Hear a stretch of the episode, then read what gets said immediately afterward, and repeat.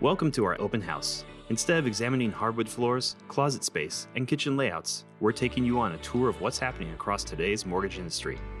During each episode, we'll hear from industry leaders and subject matter experts to give us an inside look into a hot topic, cutting edge technology, or new trend that can help accelerate your digital journey. Thank you for joining us. Come on in. Hello, and welcome to another episode of the ICE Mortgage Technology Open House podcast. My name is Aaron Dormio, Senior Product Marketing Manager here at ICE Mortgage Technology, and I'm excited for another episode in our Culture of Automation mini series. In this fourth episode, Building Your Change Management Plan and How, I'm joined by Mia Ferreira, Director of Product Management at ICE Mortgage Technology. Mia has over 20 years' experience in the mortgage industry, having served in multiple operational roles, including managing closing, underwriting, and purchasing. In her role as Director of Product for the Encompass platform, Mia is primarily responsible for the development and implementation of new product enhancements that bring efficiency and automation into customer workflows. I'm excited to get her perspective on the key steps for executing an effective change management strategy, particularly as it relates to implementing a culture culture of automation. So sit back, grab your coffee, and enjoy the conversation. Hey Mia, thanks for joining us. How are you doing? I'm doing good. Thanks for having me.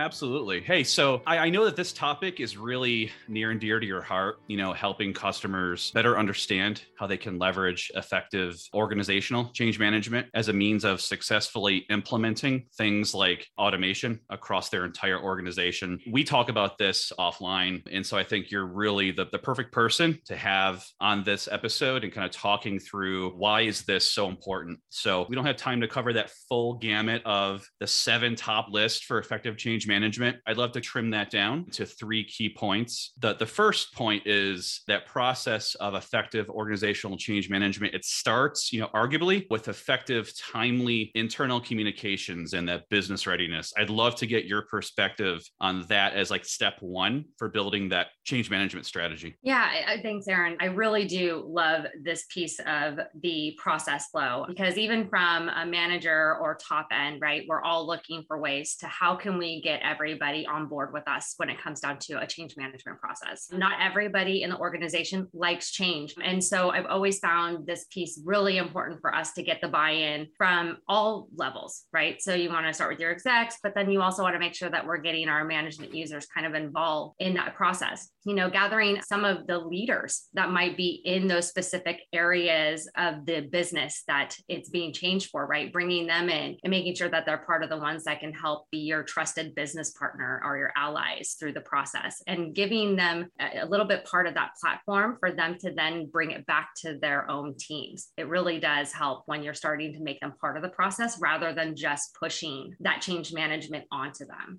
Yeah, and so and so doing that, putting in place a business readiness strategy and a business a business readiness plan that really opens up the communication across channels to all employees from each area within the business and each level of that business. What are some ways that they can start by doing that in, in a way that explains the the WIFM, right? Like what's in it for them? How can they be a change management agent within their area of the business? Yeah, I, I think that first off, communication's key, right? I think that what are the types of changes that you're putting into place on top of like how can we fit that into a training? And when you're doing those trainings how does that training impact that specific user role? Not just overall the entire business because i noticed that when i have done trainings in the past and i'm doing it not specific towards a user but more specific around the general concept we lose people through that right? But when we get a little bit more down to the specific of that user role they're more inclined to pay attention to it and to also figure out how they might might be able to better that solution as well. I find that doing the more less broad scope and more user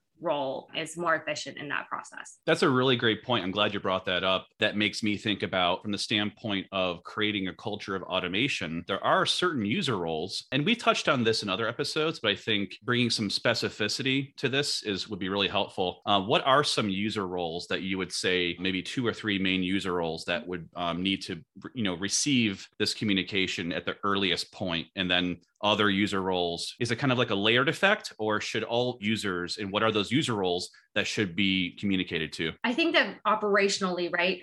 I would like to touch, I, I, normally touch the operational piece of this first because I always find that they're the front end of whatever change that we're usually doing. If I stick with the operations of the beginning loan file process or something of the sort, I am more focused on drilling down with them first because then everything that comes after the fact of that, whether it's the, you know, after the closing world or anything like that, I can kind of see the whole workflow first, right? Beginning to end. If I start from another area towards the end process, I might end up making a change towards the beginning part of the process that impacts what I just got done trying to implement at the end part of the process. So I like to start through my operational workflow of like, where does it start? And then lead into where it finishes coming from an operational background, I mean, that makes perfect sense, right? The people that are on the front end need to be brought in and being given what's what's the big picture right? What are we trying to accomplish here? That's something that they are going to be dealing with day in day out if you make this change management. Whereas someone who might be getting different forms of that data from that piece right? They're not going that might not be a day in day out. That might be something that's being done on a quarterly basis a monthly basis. So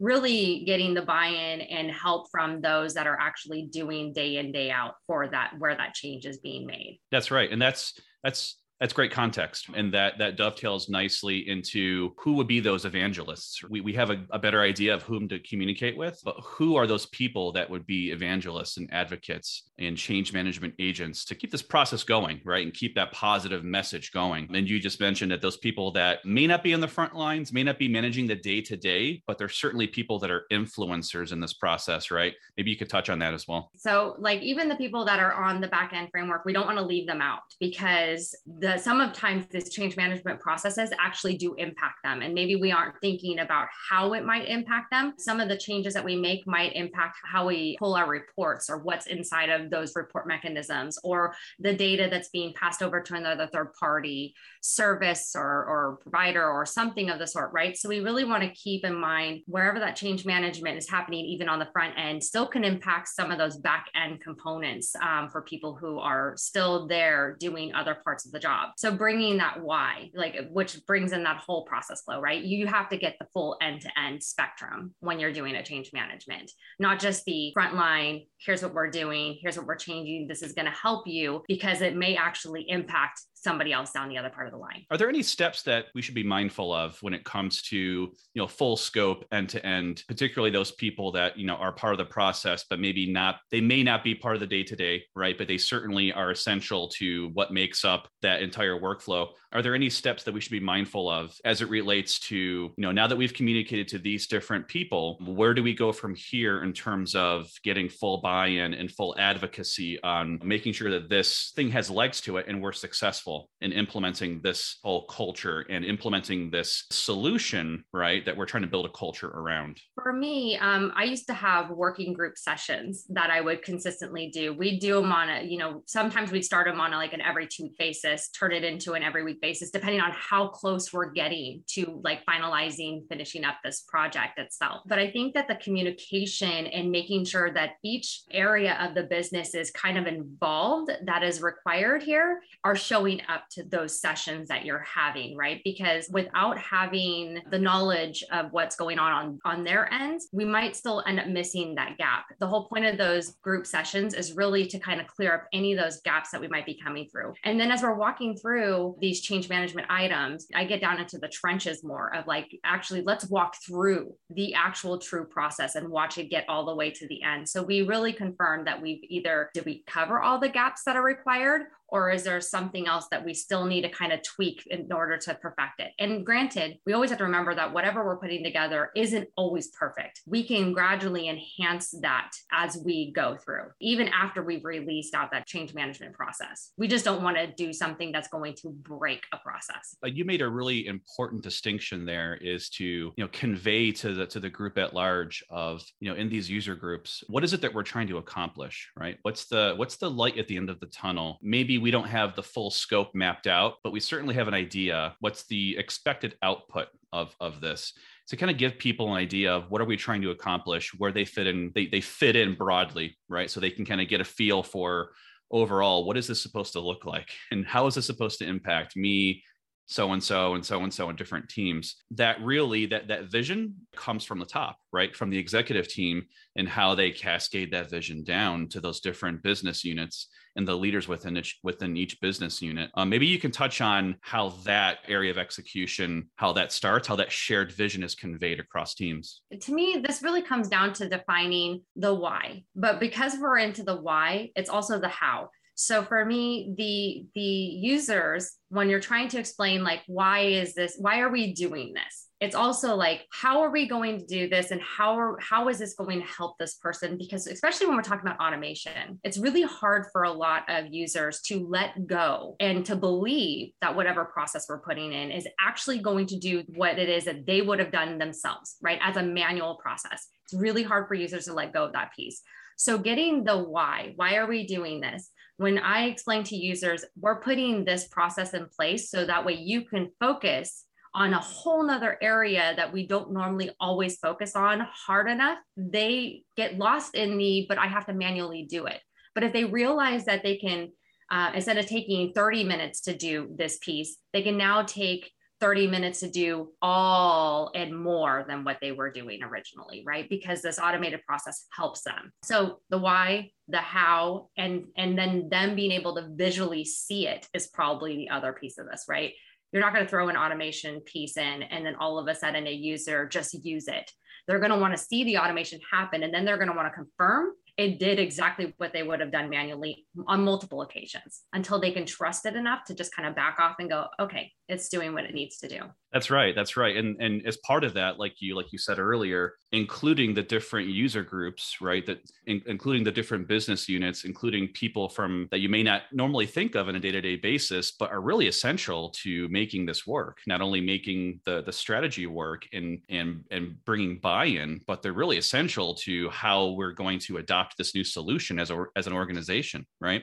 And how that ultimately will benefit the borrowers. What are some of those communication channels aside from email? You mentioned user groups are, are, really helpful. What are what are some other channels that can be utilized throughout an organization to not only get buy-in, to pull people in yeah. through communication, but to also kind of keep them up to date on what are we doing, what's coming, what's upcoming in this process? I very much love the engagement, the engagement of implementing new changes, right? It's not the I'm just going to push an email to you and here's what's changing, here's why, here's how, right? What I usually do on my end is I like to connect with my training department. I always find that my role with the training department is to help give that that creative engagement that we can bring in to this process. Because spitting out words on an email or spitting out words in you know into a policy or a procedure it doesn't always mean the same. But if somebody actually it has the visual or there's more of a training mechanism behind it with a video and they're actually going through it and keeping it specific again if you're keeping it specific to the user role. This is where those trainings really are more efficient. That to me and then in my role to accept feedback from those that are doing this right? I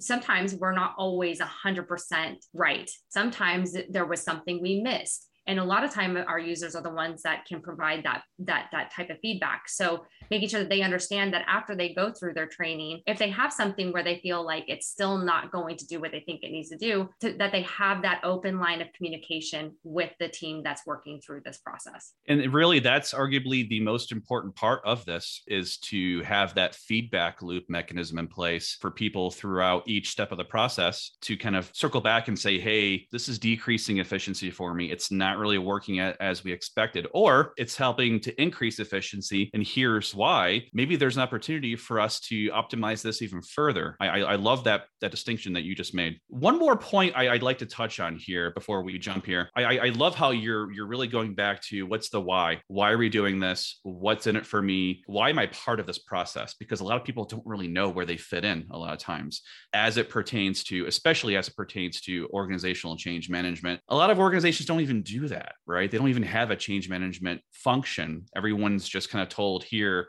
do this, here's what I expect of you, and there's not really a clear a clear vision of why we're doing this. I, would love to kind of get from you some parting thoughts on what people should really be looking at when they're identifying the why for their organization. Kind of touch back on that. Yeah, I, I definitely think that for me, it really it really comes down to the teammates that you have to back you on these types of things. You know, in most organizations we have those teammates. We know who those teammates are when we're making these types of change management items. And so when we kind of get together and we're doing this, as long as we're promoting it in a very positive level to those, right? And we're not just pushing it off as the this is what we're doing and this is how we're going to do it. And if it doesn't, you know, if you don't utilize it this way, then it's, you know, a problem. It's more along lines of like, we're here to help you. If we're presenting these change items, which majority of the time when we're trying to do automation, we're really trying to increase the efficiency for a user where they can kind of let go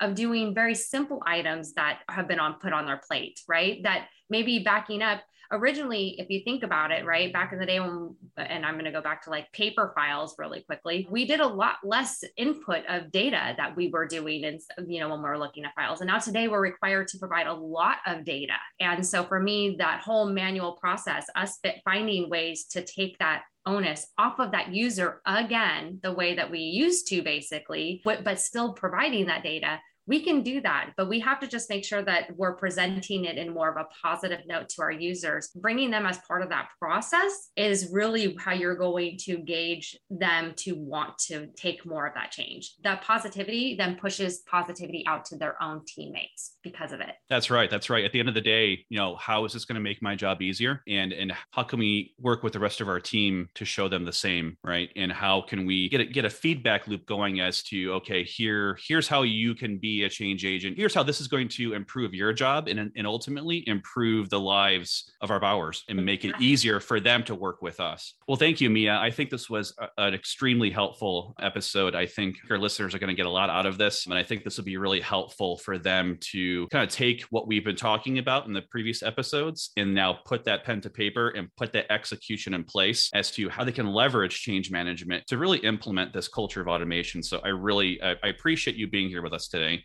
and helping walk us through that. Yeah, thank you so much. I, I appreciate being on here. Um, this is incredible. Um, and I'm super grateful for being able to provide at least the insight that I've had um, in my own change management process. Thank you. You bet. Thanks, Mia. Take care. Thanks again for joining another episode of the ICE Mortgage Technology Open House podcast. Be sure to be on the lookout for future content, as well as the next episode of the Culture of Automation mini series. We look forward to having you. Thanks again, and be safe out there.